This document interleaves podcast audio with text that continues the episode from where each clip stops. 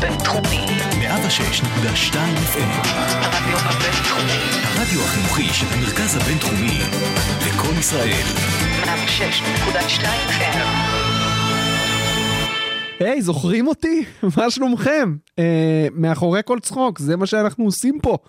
לי קוראים אלדד שטרית, ואם אתם הייתם איתנו ב-101 פרקים, אז אתם כבר יודעים מה הולך לקרות כאן עכשיו. אה, לא הקלטתי ארבעה חודשים, אה, מסיבות רבות ומגוונות, לא ניכנס לזה. אה, האורח שלי היום היה פה כבר, הוא היה פה בפרק מספר 4. קוראים לו ארז בירנבוים, הוא הבעלים של הסטנדאפ פקטורי. Uh, הסיבה שאני מביא אותו לפה שוב, זה כי במשך כל השלוש שנים שחלפו מהפרק ועד uh, עד לעכשיו בעצם, הוא כל הזמן אמר לי, דיברנו רק על המועדון, על הסטנדאפ פקטורי, על הניהול שלו, לא דיברנו עליי, על ס... מספיק. וגם תכלס הייתי ממש בהתחלה, לא הייתי, לא הייתי מראיין טוב, הייתי בתחילת דרכי, בואו. אז אני מקווה שעכשיו יהיה פה אה, פרק מיוחד, אני הולך לדבר עם ארז אה, גם על הסטנדאפ פקטורי לאור הקורונה וכולי וכולי, אה, אבל גם על, עליו, הוא הפך לאבא, ממש לפני פחות מחודש, אם אני לא טועה. נדבר על זה, נדבר על הסגנון שלו, האם הוא השתנה, כמה הוא השתנה. אה, אני לא יודע, אני לא יודע אם לשלב את הסטנדאפ שלו בפתיחה או לא. כדי לא להבריח מאזינים פוטנציאליים. זהו, זה, זה פתיח ארוך, אני יודע שהרבה מכם מדלגים עליו כדי להגיע לפרק, זה בסדר מבחינתי, אבל שוב, ארבעה חודשים חלפו, הייתי חייב כמה מילים. יאללה, אה, קבלו את השיחה שלי עם ארז בירנבוים. מה קורה ארז? התחלנו, אה, התחלנו, אנחנו שמה? כן, מה התחלנו. העניינים? שלום. לכל המאזין. אה? תודה על הבירה, זה חריג שאורח מביא לי בירה לאולפן. אחי, אני לא יכול, אתה מזמין אותי, ופעם קודמת שהייתי פה, זה היה מין סוג כזה של, תשמע, ברויר לא יכול, אז אתה רוצה מחר? לא הבנתי בכלל מה קורה, מה זה? פוד- מה זה פודקאסט? זה מה ששאלו אותי, נראה לי העשרה הראשונים, מה זה מי פודקאסט? מקשיב? מי מקשיב? מי, מג- איך זה עולה? הייתי מסביר לכם שזה כמו, v, כמו רדיו, אבל VOD של רדיו. אנחנו מקליטים את התוכנית וזה משודר אף פעם. כן, זה משודר. תשמע.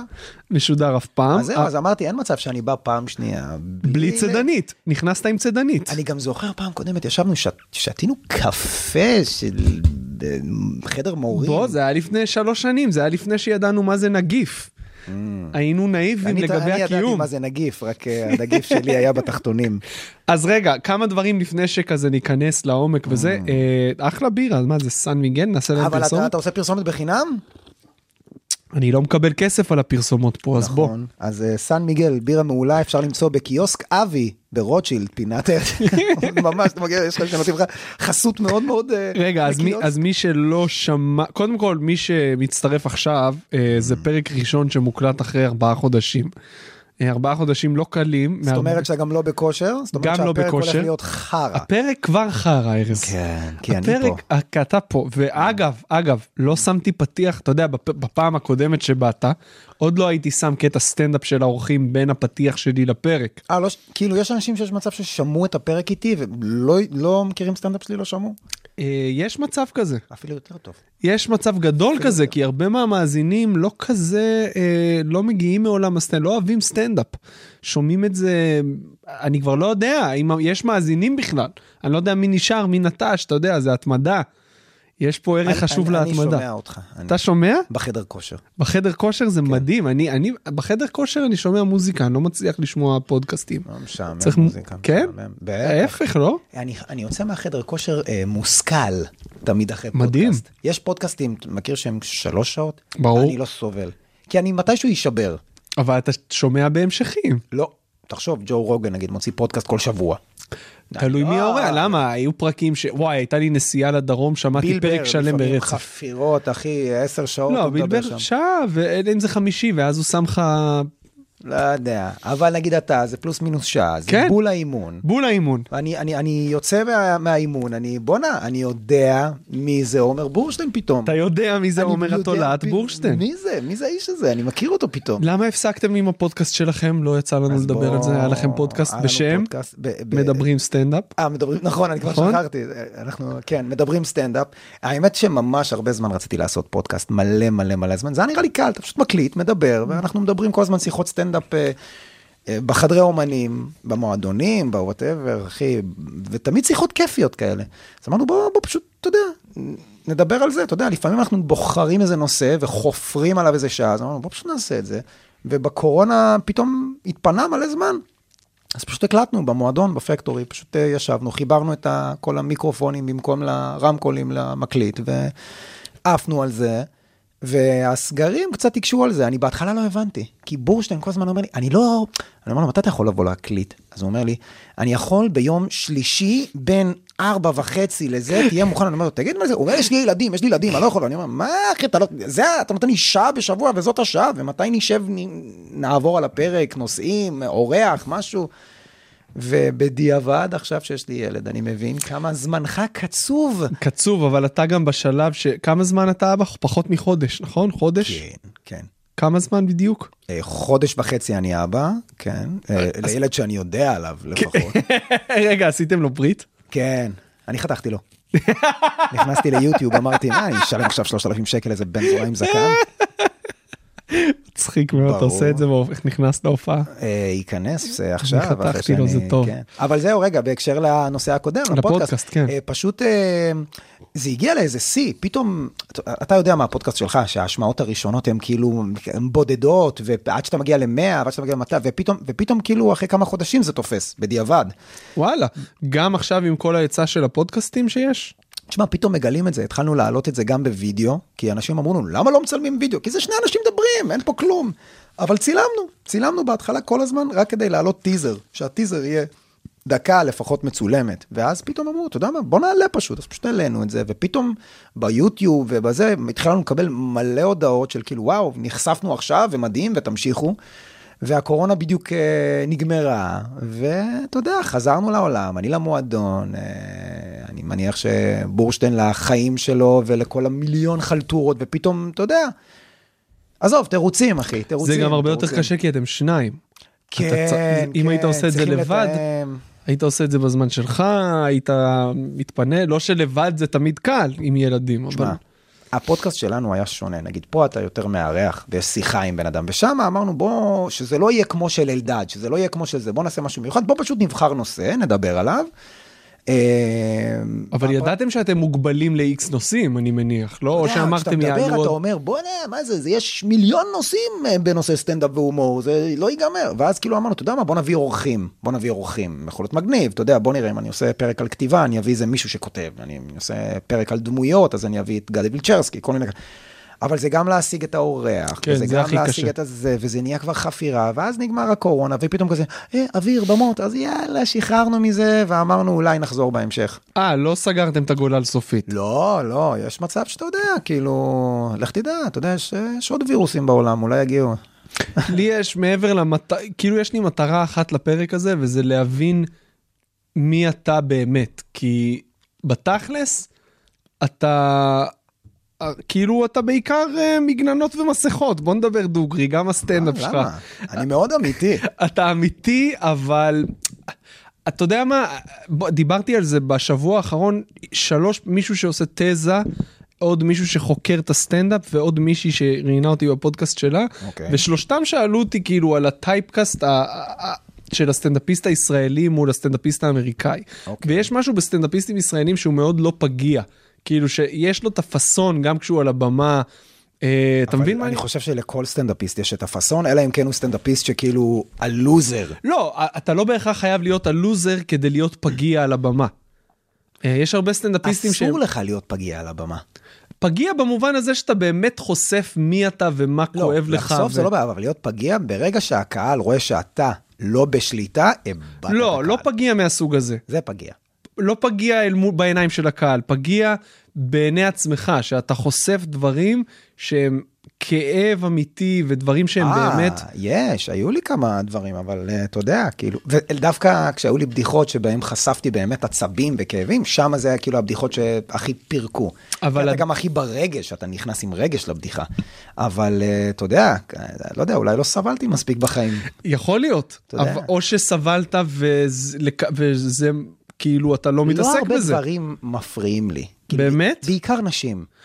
אבל גם נשים, אתה נושאי נשים, נושאי הזוגיות, זה דברים שיכולים להוציא אותי מדעתי. באמת להוציא אותך מדעתך וואו. ביום-יום, ברמה של... או ברמת כן, הדמות כן, שלך ב- על הבמה? ברמת, ברמת היום-יום, וזה עובר גם לבמה. אתה יודע, אם אני עושה בדיחה על זוגיות, על זה שלא יודע, על ריב עם אישה, אחי, אני, אני חווה את הריב על הבמה, אני, אני עוד שנייה, אתה יודע, אני כאילו... אבל- אבל... אני על הבמה משכנע את עצמי, אל תרביץ לה, אל תרביץ לה. אבל גם, המשטרה, אבל תגיע גם המשטרה. הריב עם האישה בסוף מנותב למקום אפל או שחור, נכ- או נכון, כי זה נכון. הדמות או כי זה מה שאתה כי הכי זה מה אוהב שקורה. לעשות? ראית פעם זוג רב ברחוב, גבר ואישה? ברור. ראית את הגבר באיזה רמת תסכול הוא?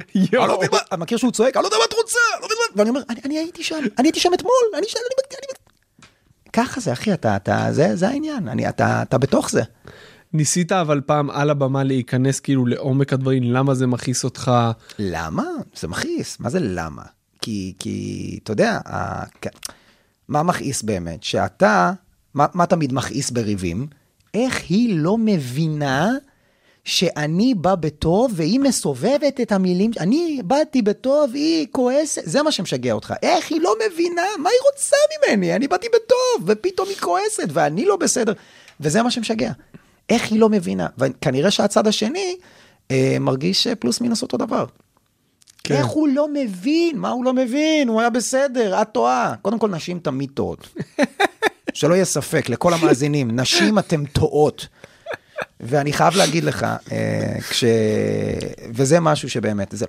שוב, אנשים חושבים שאני שונא נשים, אחי, אני ממש לא שונא נשים. אני שונא שמלוכלך, צריך להבדיל. סבבה? ברור. אז נקו והכל יהיה בסדר. עכשיו, אתה רואה, אתה תמיד תברח לשם. מה זה תברח? נקי, כאילו- תקחי את הסמרטוט, מה? הרי בוא נדבר תכלס, גם כשמזמינים מנקה, זה מנקה, זה לא מנקה, עדיין אישה עושה את זה, אז מה זה משנה, תעשי את זה, את לא חבל על ה-300 שקל. אה, תדע לך שמי ש... בפעמים שהזמנתי מנקה הוא נקה פי אלף יותר טוב. אה, כן? כן. שווה לך לבדוק את זה. הוא עולה היו לי יותר? מנקים, לא, הוא לא עולה יותר, אה, אבל אה, מנקה, גבר מנקה? מנקה, איזה מוזר זה. כן, אבל לא, אה, אתה יודע, בדרך כלל זה בלית כזה- ברירה? כאילו, כן, בדרך נכון? בדרך כלל זה זה עובד ש- זר וכאלה. אתה מבין, כי הוא כל כך במיעוט, שהוא אומר, אה, גם כל כך, אה, זה, כמוצא האחרון הביאו אותי, אז אין מצב שאני זורק פה זין, כן. אחי, אתה מבין? אין מצב שהוא חוזר הביתה, רואה אותי שותה בירה על הספה, הכל חייב להיות מבריק, אחי, למה בפעם הבאה הוא לא יביא אותי. אני אגיד לך מה, אני חייב להגיד משהו על, על אשתי. אה, קודם כל מילה מאוד מדכאת, אשתי. ממש, אני לא וואו, מצליח. אחי, אני עדיין קורא לה חברה שלי. אני לא מצליח. קורא לה לש- חברה שלי. אבל זה באמת. בעיה על הבמה. אני אגיד לך למה, חברה שלי זה כיף, אחי. גם אתה יודע, כשאתה יוצא עם חברים, כאילו, והם אומרים לך, תגיד, אתה בא? שנייה, אני אעדכן את חברה שלי שאני בא. או אני שואל את אשתי. אחת משתי האופציות וואו. לא תצא לפועל. וואו. זה באמת, אחי. זה, אבל בטוויטר ובפייסבוק אני קורא לגברת שאני נשוי לה, על הבמה אני לא יכול. זה מדכא. זה ארוך מדי. אשתי, מה, אני נורא. מבוגר, גם אשתי זה הפסדתי. כן. כאילו לעומת- חברה שלי זאת האישה החיננית שאני עכשיו אה, יוצא איתה לבר. אשתי נכון. זאת האישה המתוסכלת ש- שכועסת עליי בגלל משהו עכשיו. אחי, חברה שלי עדיין מוצצת לי. אשתי נרדמת בשמונה על הספה, על מה אתה מדבר, אחי? אוי ואבוי אם אני אקרא לאשתי עוד פעם. עכשיו, לעומת זאת, הן אוהבות להגיד בעלי. איזה ראש, איזה ניצוץ בעיניים, בעלי. בעלי, אתה יודע, חוץ מכמובן הפמיניסטיות, אחי, שכועסות על המילה בעלי. הוא, בעלי, מה הוא הבעלים שלי? בעלי, מה, אני כלב? כפרה, אם היית כלב, היית הכלב הכי לא צייתן שראיתי בחיים. בוא... תכף נגיע ל... יש... אה, אה, עלו פה הרבה נושאים. אבל בגלל- אני רוצה לפרגן לאשתי, אני רוצה לפרגן לנשים, אני חייב להגיד לך, אחי, ההיריון הזה, God damn, אחי, איך כן. הן עושות את זה, מה זה? מה זה הדבר הזה, אחי? איך, איך, יש לנו מזל שאנחנו לא עוברים את זה, אחי. זה לא היינו יכולים. הקאות, וכואב הרגל, וכמות הפעמים שהלכנו למיון, והיא לא מרגישה טוב, ומה אתה, מה, אחי, אתה, אתה לא יכול לעשות כלום, אחי. איך מה, ה- מה מה- אתה יכול להגיד לה? מה אתה אין? כלום. ברגעים האלה, אבל והיא איך אתה... מתפוצצת עליך, אחי, עם הורמונים וזה, ו- ו- ומה אתה יכול לעשות חוץ, מ- חוץ מלהיות, ה- איך מישהו אמר לי? אתה הפריזן ביט שלה. פשוט אומר כן על הכל, כי, כי, כי לך תזדיין, כי אתה אפס, כי אם הבן שלך או הבת שלך בתוך הגוף שלה, ואתה תסתום את הפה ותגיד תודה. איך הכלת את זה בהיריון? עזוב, בוא תכף מאוד נגיע קשה, מאוד ללידה. קשה, כי אני הייתי מאוד מאוד מכיל ומבין, אבל יש רגעים, מכיר שיש רגעים שאתה כבר, די, די, כן. גם, גם לי קשה, כן, גם עם לי כל קשה. הכבוד להורמונים, זה לא מצדיק הכל. להורמונים ולקושי ולזה, גם אני, גם אני מסיע אותך וכל הלילה ער, גם אני, גם אני ועובד, וגם אני וגם אני, ואתה צריך לשמור את זה לעצמך, צריך לסתום את הפה. אסור לך להגיד לה לרגע, כי בשנייה שאתה אומר, ממי, תראי, אתה יודע, גם לי קשה, אה, אתה יודע, אז בכלל, אז אני גם מקשה עליך, אה, לא, זה עוד פעם סובבת את המילים עליי, אני רק מנסה לשתף. כלום, אחי, סתום את הפה. קבל את זה בתחת כמו גבר, וזהו. ואז כמובן הלידה וההתאוששות וההנקה, ואני אומר לך, אחי, פייר, תשמע, אני... וואו, כאילו מה שנשים עוברות בשביל להביא ילד לעולם זה משהו שהוא לא נורמלי ומדהים אפילו אבל- הייתי אומר. ב, ב, ב, ב, הם כאילו, זה לא שיש להם ברירה, זה פשוט קורה, כן? אבל fuck, אחי, לעבור את זה, זה דבר נוראי. כי ועדיין, מבחינתה- ועדיין, אחרי הכל הם חולות נפש אחת-אחת. מבחינתם המטרה מקדשת את האמצעים. אחת-אחת. בוא נתחיל מההתחלה, אתה רצית, כאילו תכננתם להביא ילד, נכון? זה לא היה משהו שהגיע אליך בהפתעה. אה, זה לא שלא רציתי ילדים. נכון. אני- אני תמיד רציתי, אני תמיד ידעתי שאני, שאני רוצה ילדים. אוקיי. מתישהו. אה, אבל הפחד שלי היה כזה, פחד, כזה, אני לא יודע להסביר את זה, יש לי פחד כזה של, טוב, אני צריך אה, להרוויח מספיק כסף, אני צריך שתהיה לי עבודה, אני צריך ש... כאילו, ואני לא יודע למה, אני לא יודע למה, כאילו, כשאתה מסתכל על זה, אחי, ההורים שלנו עשו את זה בלי כלום, ואיכשהו הסתדרו, ויש אנשים עם ארבעה ילדים ושלושה ילדים, וכאילו זה... זה עדיין לא השוואה נכונה, הם חיו שונה מאיתנו, עם ברור, סדרי עדיפויות ברור, שונים עם פחות מאיתנו. עלויות, פחות זה, פחות... אבל עדיין, אחי, זה כאילו... יש את החשש הזה של כאילו גם, אני גם יודע מה זה, אתה יודע, כל החברים אומרים, חכה, חכה, אחי, אשתך תיכנס להיריון, זה נגמרו החיים, אין יותר זה, אז אתה- גם לחוץ, אתה אומר, מה זה, כבר נגמרו החיים? זהו, ילד וזהו. אה, אז חששת מזה, אבל עדיין עשית את זה הפן בלב שלם. הכלכלי, הפן הכלכלי אמר לי, כאילו, אתה כן. רציתי, כאילו, אתה יודע, בגלל המועדון, גם אמרתי, טוב, אני חייב לייצב את העסק, אני חושב שיהיה לי איזה עסק יציב, עם מנהל והכל, ואז התחילה הקורונה. ובשלב הזה היא כבר אמרה, אתה יודע, כאילו, די, אתה יודע, אני פתאום קולט שאני בן fucking, הייתי 36, עכשיו אני בן 37, אמרתי, טוב, מה, כאילו, מתי אני אהיה אבא בן 40? אתה יודע, גם כולם אומרים, מה, אתה רוצה להיות אבא מבוגר? ואני חושב, אני אומר כזה, נראה לי שכבר עברתי את השלב הזה של להיות אבא צעיר, נראה לי שזה כאילו, תן לי לחגוג את העוד שנתיים, שלוש, שעוד יש לי צורה, כן. וכאילו, מה זה משנה אם אני אחליט, אתה יודע, אם אני אהיה אבא לנער מתבגר שאני בן 50 או בן 53, זה, זה באמת לא, משנה. כי הקלישאה הזאת של ההורות המבוגרת היא כאילו, מה, לא תוכל לשחק איתו כדורגל כשתהיה בן 40 ולרוץ איתו, מי ישמע בגיל 35 אתה קריסטיאנו רונלדו תשמע, רץ אבא שלי היה ומתרוצץ. אבא, כן, אתה האמת, אבא שלי, אחי, בגיל 35, 38, אחי, אני חושב שאתה יודע, אני, אני הייתי בן 14, אחי, זה יחסית צעיר. כן. אנחנו ממש נזכרנו מאוחר, ממש. אני בדיוק אמרתי לעצמי שאם הילד שלי יעשה ילד בגיל שלי, אחי, אני לא אראה את הנכד שלי. אני אראה אותו בגיל 90, נכון. אחי, מה זה?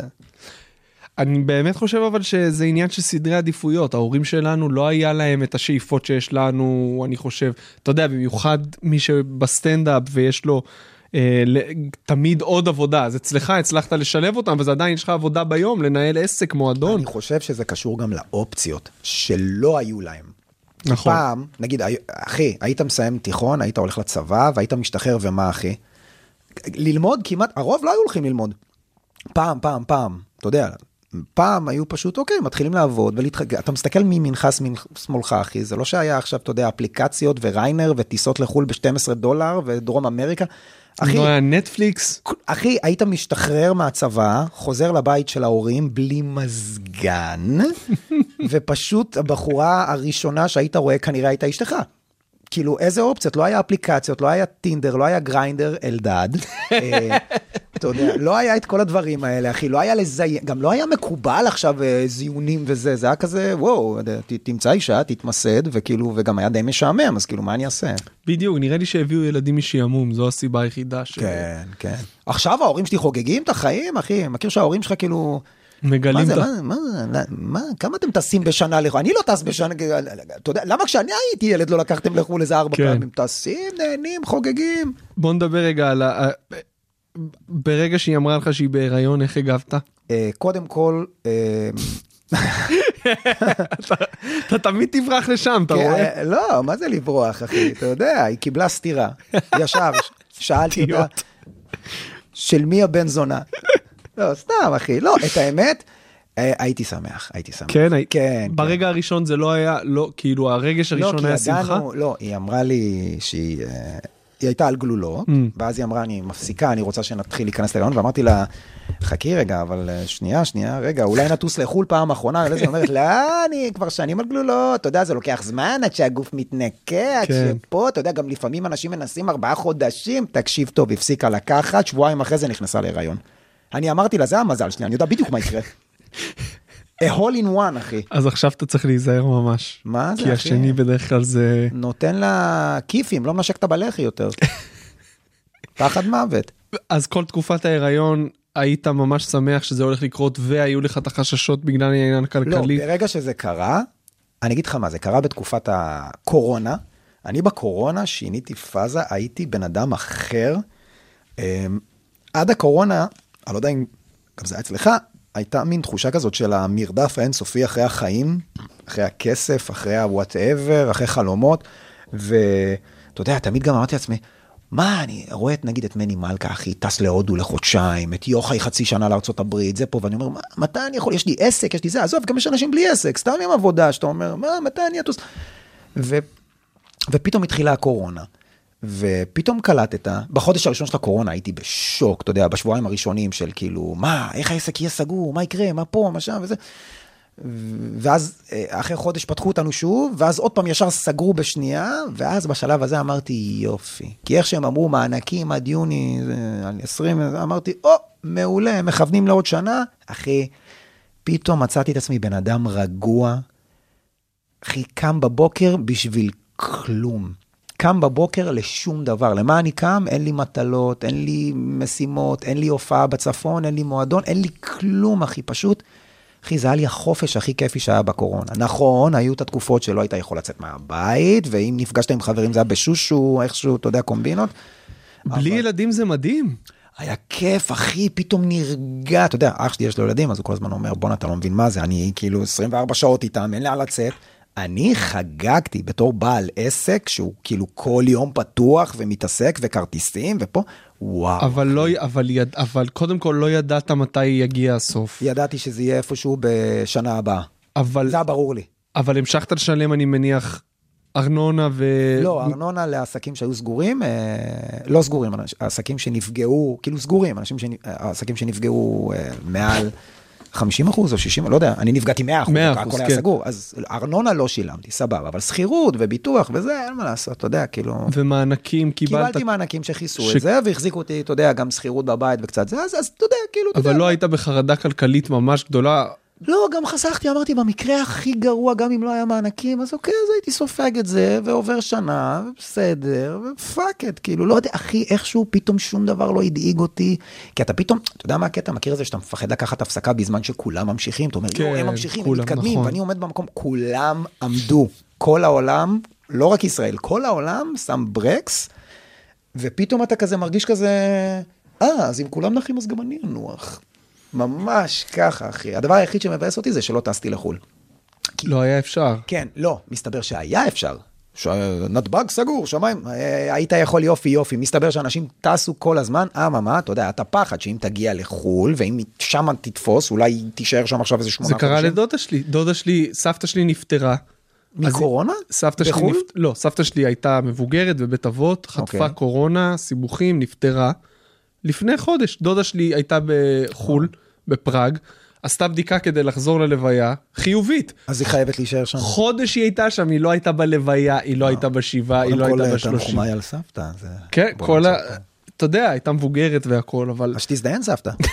אבל אתה יודע, אתה, אתה נמצא בלוויה ומשדרים אותה. בזום עכשיו- לפראג. כן, כן, אחי, זה... עזוב, זה עוד כלום, אחי. היו אנשים שסגרו, נגיד בקנדה, סגרו את השמיים. יש לי איזה חבר בקנדה, פשוט חצי שנה הוא אומר, סגור, אין, אם אתה לא קנדי, אתה לא נכנס. זה לא כן, נורמלי. זה- הג- הגיוני, בוא, אנחנו פה, אבל כל התקופה הזאת, אה, אז זהו, חששת שהיא מ... נכנסה להיריון, אז היה לי די רגוע, אתה יודע, כאילו, אוקיי, בהיריון וזה, ואתה יודע, בחודש הראשון של ההיריון עוד אין יותר מדי כלום. כן. בחודש השני פתאום מתחילות הבחילות ונסיעות לבתי חולים ופה, ואז אה, יש את הכדורים האלה נגד בחילות, אז פתאום הכל הסתדר, הכל הסבבה, וגם הכל סגור, הכל רגוע, היה אחלה, כאילו, בגדול היה... לקחתי את זה די קליל, אחי. כן, לא היו לך מחשבות כזה, וואו, אולי זה, אולי אני לא אצליח לחזור, לא, לא? מה, לא יחזור, לחזור למה? לפעילות. לא, לך תדע איך עולם התרבות ייראה אחרי זה, כשאתה בתוך הקורונה. לא, ידעתי שמתישהו זה יחזור, ידעתי שנחזור. דרך אגב, הפתיע אותי כמה מהר חזרנו מרגע שזה נפתח, הייתי בטוח שאת 50, ואתה יודע, דיברו כזה, אה, לפי מטר וחצי, השולחן בקצה נוגע, ואתה אומר, מה זה, מה, אני, לפי החישובים שלכם, אני יכול להכניס פה איזה 15 איש, איך זה כן, יכול להיות? כן. וממש דאגנו, ו- ואמרתי, טוב, אם זה המצב, אז אני לא אפתח, ואז פתאום אתה קולט שאף אחד לא בדק, זה לא עניין אף אחד, כאילו, רק אל תעשה בית זונות. כן. רק, אתה יודע, רק אל תעשה בית זונות גדול מדי והכל יהיה בסדר. וכמובן שהקפדנו, וזה מה שצריך, ולאט לאט שחררו, שחררו. הופתעתי מכמה מהר זה נפתח, זה היה כאילו די מהר. אמ, לפני שפתחתי את המועדון, סגרתי לעצמי הופעות במקומות אה, פתוחים. Mm. כי זה היה כזה יחסית אמ, אמצע מרץ, עוד נעים פה, לא יודע איך היה נעים. אז סגרתי איזה שמונה הופעות מחוץ למועדון, ואז שפתאום זה, ראיתי שכאילו גם המקומות הסגורים נפתחים קצת יותר, אז אמרתי, אה, אוקיי, אז אני אפתח את המועדון גם. ומבחינת הסטנדאפ שלך כל התקופה הזאת, איך עבדת עליו, שינית משהו? חצי שנה ראשונה פשוט כלום. תקשיב, אני, אני זוכר ששמעתי פרקים שלך בקורונה, אומר שאתה מתגעגע או משהו, ממש, וזה, אחי, וואו, לא, לא דגדג לי אפילו. באמת? אתה כלום? לא מבין, כלום, פשוט נחתי, ראיתי סדרות, הכנתי המבורגרים, וואי. הבאתי ביד מהבוקר עד הלילה, אחי. חי את החלום האמריקאי. ואשכרה נהנית מזה לאורך זמן. תקשיב, ו- לא, בשלב מסוים אתה פתאום שומע איזה חבר, בואנה אחי, כתבתי מלא, ואתה כזה, רגע, רגע, מה, מה קורה פה? כולם עובדים ואני יושב פה מעונן. חבר, יצחקי היחידי שעבד. לא, גם יצחקי בהתחלה לא, כן? אבל היו כל מיני כאלה שכן, כתבתי המון וזה ופה, ואתה אומר, בואנה, מה זה, מה קורה? אני רק יושב, ואמרתי, אתה יודע מה, fuck it, אחי, עד שזה לא ידגדג לי, אני לא אקום. מתי זה כן דגדג לי? אמ, עוד בסגרים שהיינו סגורים, בורשטיין, אמ, היה לו איזה קטע, אתה זוכר, עיריית תל אביב, טוב, אני לא יודע, העיריות מימנו סטנדאפ לאזרחים. אה, נכון, נכון, נכון, נכון. והפעלות נכון. לילדים, אז הם הביאו סטנדאפיסט לבניין, אז לבורשטיין יצא להופיע באיזה בניין, באיזה חצר איזה, של איזה משהו, ואז הם התלהבו, ואז הוא חזר עוד פעם, עשה להם כאילו בלי קשר לעירייה, בוא נ- נשחרר קצת קיטור. אז הוא אמר לי, אתה רוצה לבוא? איזה מקום מגניב, הם הסתדרו, שמו כיסאות. כן, אני זוכר. באתי, אמרתי, אוקיי, סבבה, אני בא, מו- פתאום, אתה שומע את הצחוק של הקהל, כן. אחרי, וואו, איזה שמונה חודשים, פתאום כזה, כן. וואי, פתאום זה דגדג לי, פתאום הצחוק, אמרתי, וואו, איך התגעגעתי לזה, ו, ופתאום התחלתי להעלות פוסטים ב, ב, באינסטגרם, כאילו, אפילו, אה, מה עשיתי בפעם הראשונה? צילמתי כאילו, ואז העליתי פוסט, כאילו הזמינו אותי להופעה, חרטא, לא היה, איזה כיף לחזור, כמה זה, גם אם זה רק זה, דברו איתי. אחי, קיבלתי איזה 50 הודעות, כי גם הקהל שישב בבית, לא ידע שכאילו אפשר סתם להזמין, איך רשמתי את זה? אה, בדרך כלל מזמינים סטנדאפיסט כשיש יום הולדת או חוגגים משהו, תזמינו אותי גם אם בא לכם לצחוק. פתאום הקהל הבין, אה, אז אני יכול סתם להזמין סטנדאפיסט הביתה, אני לא צריך יום הולדת לאימא או איזה אירוע חברה. ופשוט מה שקרה זה שהופעתי לקהל שלי, בדרך כלל כשאתה מופיע בבית, לחלטורות, זה תמיד קהל שאתה כן. אומר, וואי, יום הולדת לסבתא, מה אני אגיד להם עכשיו? פתאום אתה בא ואתה רואה 20 איש, שזה בול הקהל שלך, בול הקהל שלך, שמכיר אותך, שאוהב אותך, רק יתארגן בבית, ותופיע להם בבית. היה מדהים, אחי. וואי. מדהים, מדהים. אני חושב אגב שאצלך הסטנדאפ הוא חלק מ... כאילו הסטנדאפ והעסק, הניהול של המועדון זה יושב באותו מקום, אז ההקלה הייתה גם ההקלה בזה שאתה לא צריך להתעסק בניהול והכל, אז פשוט שמת הכל בצד. וברגע שחזרת אני ל... יודע על מה אתה מדבר? אני גם אומר את זה הרבה, אני למשל לא אוהב להופיע אצלי. קשה לי. למה?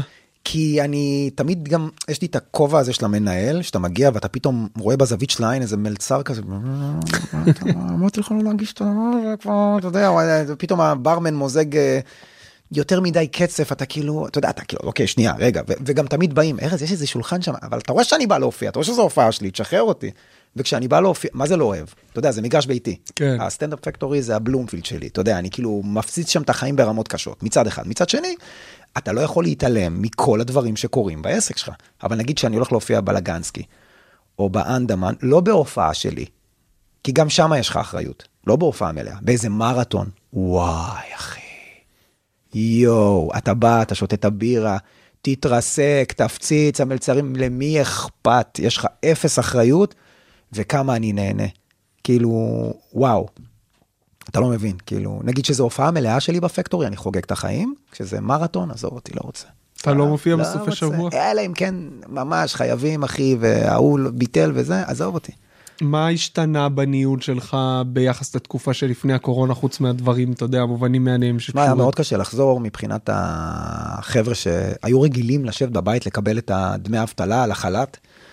אתה יודע, הם רגילים, אני בחל"ת, אני מקבל דמי אבטלה, אז כאילו, מה אכפת? אז פתאום אתה מחפש עובדים, ואנשים לא רוצים לחזור. אנשים התרגלו, מה אה, אכפת לי? אתה כאילו היית מאלה שחיפשו וראית שהעובדים שלך לא- לא רצו לחזור? אתה או לא מבין, כל ענף המסעדנות, כל האנשים פשוט קלטו שאם הם נשארים בבית, ישלמו להם כסף. אלא אם כן אתה מלשין לביטוח לאומי שהחזרת אותו והוא אבל לא אתה לא מעוניין. מקבל 100% מהסכום. מה זאת אומרת? אתה לא מקבל את כל מה שהיית מקבל כשכיר, אתה מקבל איזה... מה זה משנה? בן אדם אמר לי, תקשיב, אז אני מקבל 3,000 שקל או 2,000 שקל, תן לי, יושב בבית שלי, מה, עזוב אותי. כי הוא אומר לעצמו, מה, אני עכשיו אטחון עבודה, יגיע, יקבל, לא יודע, 4, כשאני יכול לקבל 3? אה, לא, אם זה ההבדל. או במקום ברור. 7 אני אקבל 5 וחצי, מה אכפת לי, תן לי לשבת. אחי, אתה לא מבין איזה קשה. ברגע שנגמר החל"ת, חודש אחרי זה פתאום אנשים חזרו לחפש עבודה. היה ממש קשה. אתה יודע, מלצרים, ואתה יודע, אני יושב שם עם המנהל שלי, ואני אומר, מה זה, אנשים לא רוצים לעבוד? מה קורה פה? זה לא נורמלי. וברמה האומנותית היה משהו ששינית? אה, אני ש- תמיד שנפל מרגיש... לך האסימון בתקופה אני הזאת? אגיד לך מה, הרגיש לי ברגע ש... תשמע, זה מוזר. דיברתי על זה עם עידן מורגן. אמרתי לו, תקשיב, מרגיש לי מוזר לעלות על הבמה ולהמשיך עם הסטנדאפ הגס והבוטה והקיצוני והומור שחור וסקס וזה, כשיש לי אישה בהיריון בבית. ואז בכלל שהוא נולד מרגיש לי כאילו אני אמרתי לו אחי אני מרגיש רמאי אני עולה על הבמה ואני כאילו רמאי אני מדבר איתם על החיים שלי השתנו כן. אז פשוט החלטתי כשאני עולה על הבמה בהופעה אני פשוט מההתחלה מתחיל לדבר על זה שיש לי ילד מסיים עם הסט 5-6 דקות ילד שלי וחוזר לזיונים. והחמש שש דקות ילד הם שונות לגמרי הם כאילו לא, לא, או שזה עדיין. ארז זה בירמר כי אני לא ארז. לא יצא לי לראות את זה עדיין אני כן לא זה ש... כן כן כן זה עדיין אה, זה לא לא, שזה זה מנותק לא- משאר המופע ב- ב- ברמת המהות. זה עדיין אני זה עדיין ההומור שלי. אה, אוקיי. אתה יודע, זה עדיין מה שמצחיק אותי זה כמו שהרבה אנשים כאילו אומרים לי תשמע אתה על הבמה ככה ואתה במציאות ככה בסדר אבל זה לא שאני אתה יודע אם אני מספר בדיחת אונס זה לא אומר שאני אנס זה אומר שמצחיק אותי הומור שחור בסך הכל זה ההומור שלי אני צוחק מהכל ככל שההומור יותר קיצוני למשל כל אה, דניאל טוש ו... אה, מי עוד יש שם את ההוא עם ה... אה, שכחתי נו איך השם שלו הבלונדיני כן, כן, כן, הרשע כן, הזה. כן, כן, ג'סלניק. ג'סלניק אחי הוא לא בן אדם רע ברור. אבל הדברים שהוא אומר נוראים נכון. אבל, הבדיחה מצחיקה נכון. אז אני נהנה מזה גם אה. אחי גם אה, איך קוראים לו. גם דייב שאפל אומר דברים נוראים וגם לואי סי קיי אומר דברים קשים אחי וביל בר אחי דברים קשים אחי מצחיקים אבל אחושרמוטה. וזה ההומור שלי אני אוהב את זה זה לא אומר שאני בן אדם רע. אבל בוא ת- ת- תספר לי קצת על התהליך כי לידה של ילד והיריון זה משהו שאני מניח שבמהלך הלידה אתה נכחת ב- ב- אה, אה, כן כן. אז עלו לך דברים במהלך הלידה שאחרי זה לא הפכת אותה. בלידה לא תשמע הלידה הייתה קודם כל זה היה קיסרי. אה אוקיי. זה היה מאוד מהיר, מאוד מאוד מהיר, אתה יודע, כאילו, זה כאילו, כנס פה, אה, אה, קח את הילד, תודה רבה, אתה יודע, האלה אומרים, התחיל הניתוח, שתי דקות אחרי זה, אה, אתה יודע, תוך שנייה. וואו. ותוך רגע, בדיעבד, תמיד אתה מגלה דברים בדיעבד, בדיעבד. מעיפים אותך, כי זה חדר ניתוח.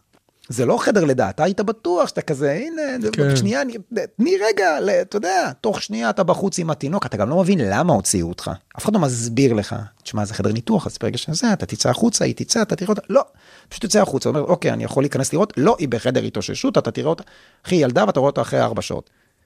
מוזר מאוד מה שקורה שם, ואני לא יודע אם יצא לך להיות בבית חולים, אז אתה יוצא עם הילד, ו... ואתה הולך עכשיו באיזה מסדרון, ואתה הולך לשם, וכל שנייה עוד תחנה. ואף אחד לא מסביר לך, אתה... זה פשוט כן. כמו איזה מטומטם כזה. ואני חושב שהשתחררתי משם עם הילד, איזה כמה ימים אחרי זה, אני רואה עוד איזה בחור מגיע עם תינוק, וכזה מבט מבולבל של כזה, וזה, ואני אומר, אה, הוא בטח ילד עכשיו, אתה לא מבין כלום, עכשיו אתה הולך לפה, מנקים לך את הילד, ו... ותמיד אני דמיינתי כזה, אתה יודע, בסרטים כזה, אני אהבתי אותו מהרגע הראשון שראיתי אותו. אתה יודע שאתה, איזה אהבתי אותו, אחי, הוא יוצא מלא בגועל הזה. עם, ה, עם ה, כל הדם קצת שיש בזה, ו, והוא כזה קטן כזה וסגול, אף אחד לא אומר לך, הוא לא הופך להיות. הוא, הוא הופך להיות בצבע של תינוק אחרי איזה 20 דקות, חצי שעה כזה, ששמים אותו בצ'יפסר. אתה יודע, שם באזור הזה, והוא פתאום כזה טיפ מתחמם, ואז הוא הופך להיות כזה בצבע של בן אדם. אבל אתה רואה איזה מין חייזר, ואתה כאילו, אני מת לגעת בו, תביא את הילד, והיא כזה, שנייה, אני אנקה אותו. שנייה. תביא כבר לגעת בילד, הרגע עובר, יש איזה רגע. כן. יש את הרגע הזה, אתה יודע, יש את הרגע הזה, הקסום הזה, ש... שזה בדיוק נקודה שבחורה מחליטה אם אתה תזיין אותה או לא. איזה השוואה. והרגע חולף, תני שנייה לגעת בילד, הוא פה, הוא בוכה שם. שנייה, אני קודם כל אנגב אותו, תביא את היד. מותר, מותר לי לגעת בו עם הג'יפה, מה אכפת לי? מותר לי, אני יכול שנייה. ואז היא לוקחת, ובשום שלב לא נותנים לך את הילד. אתה כאילו נוגע בו לאיזה שתי דקות, ואז היא כזה, תצטלם איתו? מה תצטלם? תביא לי שנייה, תני לי רגע עם הילד, תני לי להרגיש משהו, אפשר רגש? צילמה אותי, לוקחת אותו, אחי, ראיתי אותו אחר כך אחרי שש שעות. וואו. איך אתה יכול לאהוב משהו כזה שמראים לך אותו לשנייה ואתה הולך? וכשכמה זמן אה, עד שהלכתם הביתה? שלושה ימים כזה? אמ, תשמע, בדרך כלל בקיסרי, אה, פעם זה השבוע, וצמצמו אה, את זה וואו. לארבעה ימים, אבל בגלל כל הנהלי קורונה, אחי, אחרי שלושה ימים, תזדייני לי מהבית חולים בבקשה, תלכו מפה בבקשה. ואיך זה היה פתאום להגיע הביתה וכל ה... אתה יודע, ההחתלות, מאכלות. אני ידעתי משהו, אני ידעתי שביומיים האלה, שהיא בבית חולים, אני לא ישנתי איתה בבית חולים, אני ישנתי טוב, וזה היומיים האחרונים שישנתי איזה- בהם. זה שידעת את זה זה חשוב. אני איכשהו אמרתי לעצמי, טוב, היא חוזרת לפה, וזה לא יהיה, ואמרתי, טוב, יש לי איזה ארבעה, חמישה ימים, זה, זה קיסרי. ואחרי יומיים כזה, טוב. אמ, איזה היא אובדן. מתקשרת אליי בבוקר כזה, אמ, תגיע, הם אומרים שאני משוחררת, כאילו, מה? איזה הלם, אתה כזה... מה קורה פה? כן, אני עוד לא... אתה יודע, אחי, אבל ישנתי טוב, ו... זה היה מוזר, אחי, כן, זה השתנה, אתה מגיע הביתה, ו... וכן, אחי, לא אומרים לך כלום. גם בבית חולים, מכיר את האפס הפרדה, כולם אומרים בילד ראשון, אפס, איזה אפס הפרדה, קחו את הילד. כן. קחו אותו, הוא בוכה, שמישהו אחר יטפל בו, מה, אני יודע לטפל בו? גם לא, יש- גם אתה צריך את העזרה הזאת בלילות, ו... לא, גם, תשמע, יש כל מיני בנות שם מדהימות, כאילו יש צוות רפואי מדהים, ויש כמה כאלה שאתה קולט שאין להם זין. נו, תביא את הילד, תביא את ה... כי את לא מסבירה, אתה יודע, כועסת עליך שאתה טיפש, כועסת עליך שאני לא יודע להאכיל תינוק, שפעם ראשונה בחיים שלי ראיתי אותו לפני עשר דקות. אז אה, וואי, אצלנו כשכל הימים עד הברית היו נוראים, ובברית, וואי, אה, הברית אשתי הייתה קשה, צריכה, כן.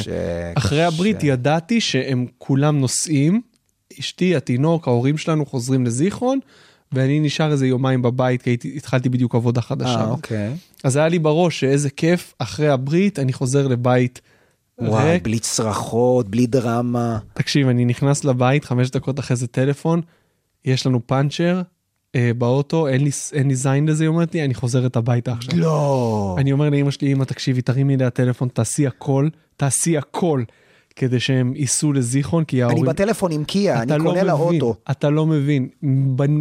ב- מאלוהים שלא קיים, הגיע איזה, איזה מישהו, החליף להם גלגל, והם נסעו רגע לפני שהיא איבדה את זה. וואי. איזה, תחשוב את הרגע הזה שאתה אומר, ההקלה, ופתאום אומרים לך, אנחנו חוזרים. יואו, יואו. איזה מזל. תשמע, הברית זה גם קטע, אחי, הברית זה מלחיץ. אנשים חושבים, זה מלחיץ לאימא. בואנה, גם אני הגבר. הגבר צריך לשחק אותה כזה קר רוח, כזה, לא, זה בסדר. חבר'ה, מזל טוב, חותכים לילד שלי את הזין. חבר'ה, חותכים לפאקינג תינוק שלי את הזין. עכשיו, דברים יכולים להשתבש, אני שמעתי על דברים שהשתבשו, אחי, מישהו שאתה יודע, הוא... זה מפחיד, אחי. גם, יש קטע כזה בברית, שבגלל שזה כאילו ביהדות, אתה יודע, שמונה ימים, וזה, אתה, אין לך יותר מדי החלטות. זה פשוט, אתה יודע, התינוק נולד, אתה ביומיים כזה בבית חולים, ואז כזה, "אה, הרמת טלפון לרב, סגרנו לך, זה, זה כאילו, מזיזים אותך כדי שלא תשים לב מה קורה, ולפני שאתה שם לב, לתינוק כבר חתיכה לפני מהזין. שאתה שם לב. אתה מת בגיל 90. זה בכלל, הלוואי. מיקרוקוסמוס לחיים. הלוואי. אה, משהו ב... בכתיבה שלך השתנה בתקופה של הקורונה? זאת אומרת, הגעת, אני, כל מי שכתב, כתב, אגב, היום... מסתבר, מסתבר שכתבתי המון. אני מרגיש תמיד שאני לא כותב כלום ושכולם סביבי כותבים ואני אפס, וכל פעם שנגיד גבני בא לראות אותי עם מישהו, בואנה אחי, אתה, מה זה, הכל חדש. ואני אומר, על מה אתה מדבר? מה, חמש בדיחות האלה? אחי, כנראה שכולם מרגישים ככה. כולם מרגישים ככה? כולם מרגישים ככה. לא, אני לא, לא, כותב, אני- אתה כותב, אתה, אתה לא מפסיק לכתוב, החדשים שלך מדהימים. אני אומר, זה חדשים, מה אתה מדבר? אחי, מה אתה... אה, דרך אגב, הקטע שאמרתי על הרמאי וזה, זה די עבר לי. כאילו, אני כן מרגיש את הצורך לדבר על זה שיש לי ילד, אבל ברגע שהרגשתי שדיברתי על זה, אוקיי, סבבה. אז זאת ההופעה, ו... כי אני לא יכול עכשיו להעיף את כל ההופעה, ברור. ולדבר עכשיו שעה על זה שנולד לי ילד. אז מה? אז נולד לי ילד, אז מה? אז לא זיינתי לפני חמש שנים איזה פוסטמה בבר?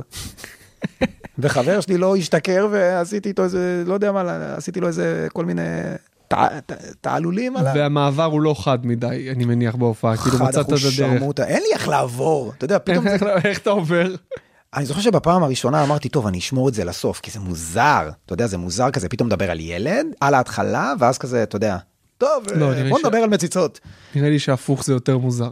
אה, אז, אה, אז זהו, אז פשוט אה, מישהו צעק לי, אה, מזל טוב על הילד, על ההתחלה של ההופעה. אה, וואי, מזל. אז אמרתי, כן, נולד לי ילד, אז פשוט התחלתי לדבר על זה, עשיתי איזה 6-7 דקות על הילד, סיימתי, ואמרתי, טוב, חבר'ה, נראה לי שנחזור ל... אתה יודע, לבדיחות אה, מציצות, לא, לשם כך התכנסנו. ולקהל זה לא עניין, אתה יודע, כאילו. ובערב גסויות אתה, שאתה, שהוא רץ כבר תקופה, אתה גם... אה, בטח, בטח. הערב גסויות, מעבר לזה שזה ערב חגיגת עולם, אתה גם, נראה לי היית באיזה אחד כן, שתיים, הייתי באיזה... זה גם מקום בשבילי לנסות אה, את כל החומרים החדשים. כאילו בדרך כלל אני כאילו מה אני, אני עולה ראשון קורא לאיזה מישהו שקורא למישהו עולה עוד פעם באמצע שקורא לעוד מישהו שקורא לעוד מישהו ואז אני עולה לסגור ובסגירה בפעם האחרונה אחרי שהערב כבר איזה שעה ורבע. אני מרשה לעצמי אתה יודע פתאום לשלוף קצת אה, ממש לקראת הסוף חדשים ולנסות כי הקהל כבר קיבל ערב בן זונה איזה שעה וחצי אז העשר דקות האחרונות יהיו חדשים לא קרה שום דבר. כן. אני לא יודע אם המאזינים זוכרים או ש... אתה יודע, הם זוכרים, רגע, הם זוכרים. רגע לפני הקורונה היה את כל הסיפור של ההטרדות במועדונים וכל או. הסיפור הזה. דיברתם על זה בפודקאסט שלכם? שלך ושל עומר? יצא אם לכם דיברנו לדבר על על זה? ההטרדות, אני חושב שהיה את הפרק על נשים עם לאה ונוגה, שהפרק מאוד מוזר, אני חייב לציין, למה? כי הם באו במוד מלחמה מפחיד, אה, וואו. כי הן, זה היה בתקופה ממש שזה היה... לא, זה היה בקורונה, אה, אוקיי.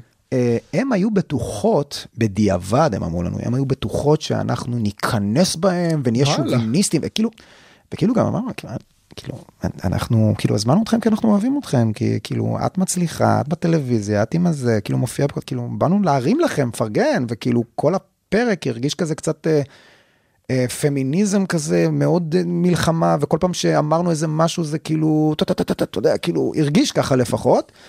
אה, אני מניח שחלק ממה שרצינו לשאול התפספס. יכול להיות גם שזאת רוח התקופה, אתה יודע מה, יכול להיות שבאמת זאת התחושה של הנשים בסטנדאפ, שפמיניזם וגברים ופה ואנחנו צריכים להוכיח את עצמנו, וזה כאילו מה שמאוד מוזר לי, כי שתיכן מצליחות. אז היה לנו מאוד מוזר עם זה שהם היו קצת אה, מאוד, אה, אתה יודע, תוקפניות לגבי השאלות שלנו. הם אמרו, הם לא בטוחים שאתם כאילו, באנו במוד כזה שכאילו אתם הולכים כאילו ממש להיכנס בנו, וזה ממש לא מה שהיה, אז יצא שכאילו אנחנו קצת... לא עשיתם איזושהי הכנה איתם? אמרתם להם על מה פחות או יותר תדברו וכאלה? אני אמרתי בצחוק ללאה, תהיי מוכנה לדברים קשים. נו, מה אתה רוצה? אבל אני אומר את זה לכל מרואיין, אני אומר את זה לכולם. אבל- בפרק כזה טעון וזה, אני בטוח שזה זה לא, לא דיברנו. על ההטרדות, כי מן הסתם הם לא חוו את ההטרדות האלה, אבל כן דיברנו על האווירה הגברית הרעילה. שאגב, אתה שינית משהו אצלך במועדון מאז כל הסיפור? אני אהבתי את כל הפסלים של הזין. אני קולט רמזים. אני הבנתי. אה, כן. אני, אני זוכר שראיתי את התקנון, ל... את התקנון בחדר אומנים התקנון. למניעת אה, הטרדות מיניות, נכון? נכון, התקנון. הוא תמיד היה, הוא פשוט לא היה אה, מודפס בחדר אומנים, הוא היה ב... אני אגיד לך גם מה, התקנון למניעת הטרדות מיניות הוא תקנון למניעת הטרדות מיניות לעובדים. הסטנדאפיסטים לעובדים שלי, אז אתה יודע, כל עובד שמגיע למועדון חותם, קורא אותו, חותם, ויש ממונה, שזה היה מנהל אז בזמנו יונתן, עכשיו זה אני, כי אין מנהל, בקרוב יהיה כנראה מנהל אחר, לא משנה. אבל אתה יודע, אז אמרתי לעצמי, למה אני צריך לתת תקנון למישהו שהוא לא עובד? הרי תקנון למניעת הטרדות מיניות במקום העבודה זה לעובדים, אז כאילו לא הבנתי גם מה רוצים ממני. גם לא היו, לא היה שום דבר, רוב הטענות כלפיי היו הדרת נשים מהסטנדאפ. שכאילו שזה... אני- שאני לא נותן לנשים להופיע, שהסטנדאפ פקטורי לא נותן לנשים להופיע. שזה... זה היה הטענות בכתבות, הרוב הכ- הכתבה היה כאילו הטרדות מיניות והדרת נשים, והטענות כלפינו, שזה גם דרך אגב אחד הדברים שממש עצבנו, זה כאילו אתה לא יכול לרשום כותרת הטרדות מיניות והדרת נשים ואז לשים את השם שלי. רגע, אז הטרדות מיניות פה, וספציפית במ- במועדונים גם יש אה, הדרת נשים מהמועדונים, ככה אנחנו מניחים. אתה לא יכול לשים את זה תחת אותה כותרת, כי זה ברור. ממש גורם לחשוב כאילו אצלנו היו הטרדות. זהו, אני זוכר ששמו בכתבות ליינאפים מהסופ"שים, שכאילו רואים ליינאפ שהוא שישה או שבעה גברים. נכון. ש, שזה משהו שאיך הגבת אליו בזמנו. קודם כל, אה, כן, אמרתי, אה, זה היה ב...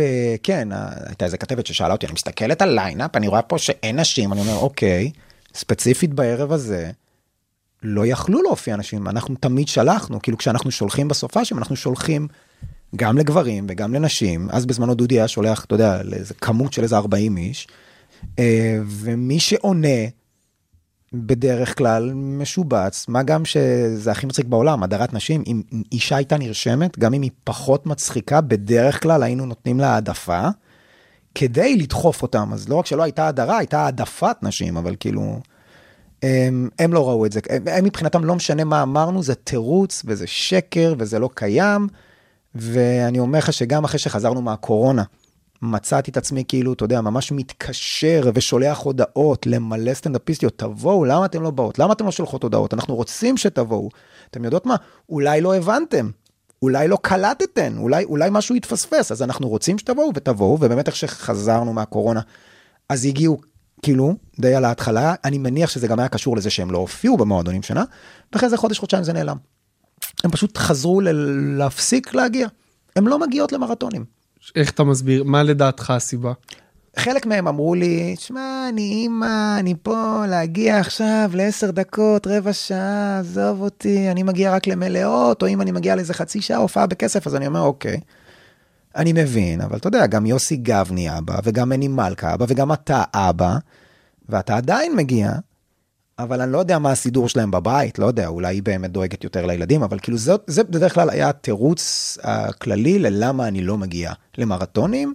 הייתה איזה אחת שאמרה לי, אני לא אגיד מי השם, אבל היא אומרת לי, אה, למה לי כאילו, כאילו, אני עולה בין אורי חזקיה לבין זה וזה, כאילו, אני לא, אתה יודע, אני לא ברמה שלהם, כאילו, אני, למה לי, למה, למה לי להביך את עצמי, גם כאילו, אני כנות- מעדיפה לבוא לערב שלי, שבו אין לי מקום להשוואה, ואני יכולה בווייב שלי, בזה שלי, במקום לעלות אחרי אנשים שכאילו, עכשיו, קודם כל הייתי מופתע מהמודעות עצמית, אמרתי. אה, את יודעת כאילו שאת לא מספיק אה, טובה ואני סתם נותן לך כדי לקדם אותך, סבבה?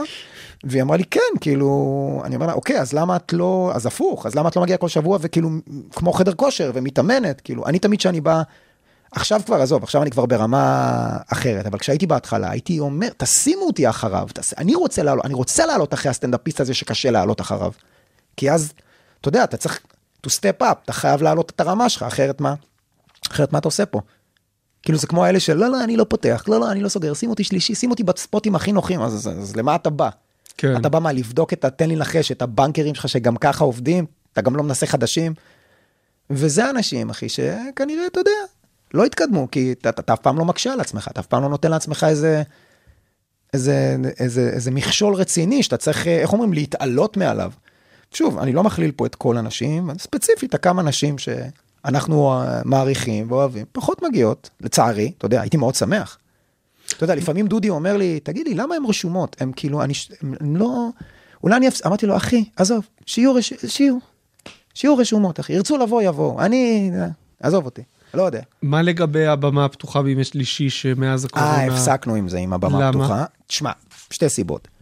א', אה, כשחזרנו מהבמה הפתוחה, אה, סליחה, כשחזרנו מהקורונה, אה, השיקול אה, לקחת יום באמצע השבוע, שאין בו הכנסות מכרטיסים כמעט, וה, אה, וההתעסקות בו היא פשוט מטורפת.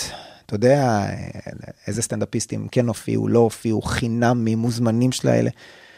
עזוב, אחי, אם אני יכול לשים שם הופעה של אורי חזקיה, או הופעה שלי, או לא משנה מה, עדיף, כי תחשוב, לא הכנסנו כסף שנה, אז פתאום, אתה יודע, גם עוד לפני שפתחו את האולמות הגדולים, אז כל הסטנדאפיסטים פתאום הגיעו למועדון, כי אפשר 100 איש, אז כאילו, או, מעולה. אז פתאום כל הסטנדאפיסטים הגדולים סגרו כל שבוע הופעה אצלי.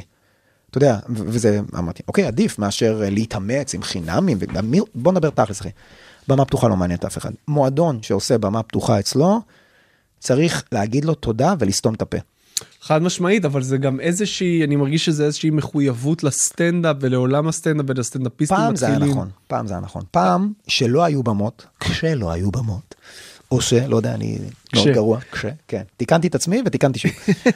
פעם, כשאני התחלתי להופיע, זה היה מאוד ברור, אתה רוצה להופיע, יש במה פתוחה ביום שלישי בקאמל, ורק שנה אחרי זה גיליתי שיש במה פתוחה גם בקומדי בר ביום רביעי.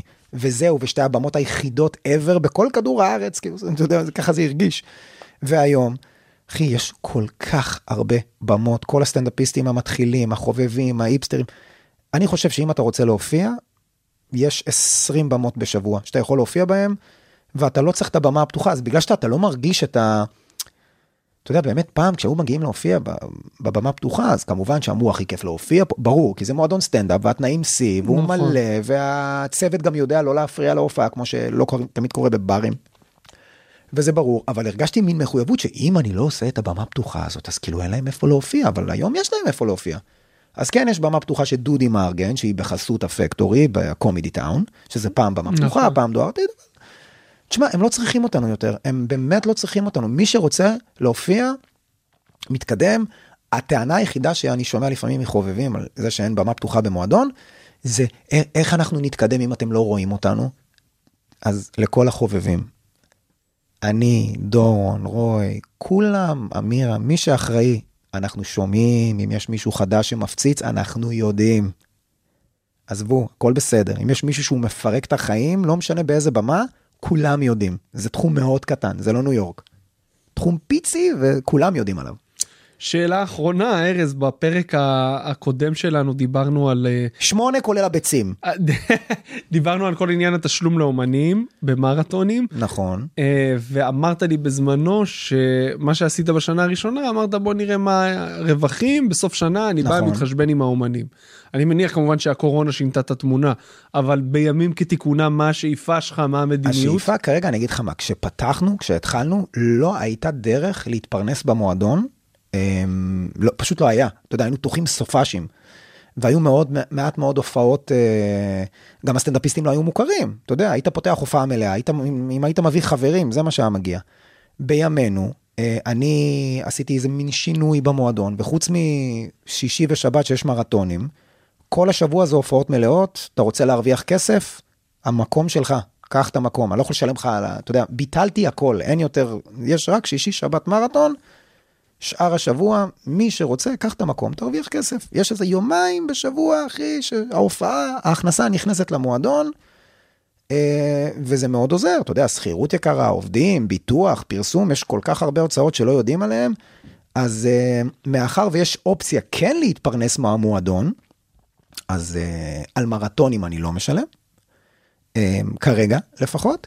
תשמע, אם הייתי מקום כזה כמו הקומדי סלר שפתוח כאילו מראשון עד שבת שלוש הופעות בערב וזה רק מה שיש, רק מר- מרתונים, אז מן הסתם ברור. שהייתי משלם. ברור. אבל זה לא המצב, ומתוך עשר ספוטים בשבוע, אמ, שבעה פנויים כאילו לקח את המקום, לא בשכירות, אלא קח את המקום והאחוזים היותר גבוהים של הכרטיסים הולכים אליך, אז אני חושב שזה המנגנון שמצאתי שהוא הכי פרי כלפי האומנים.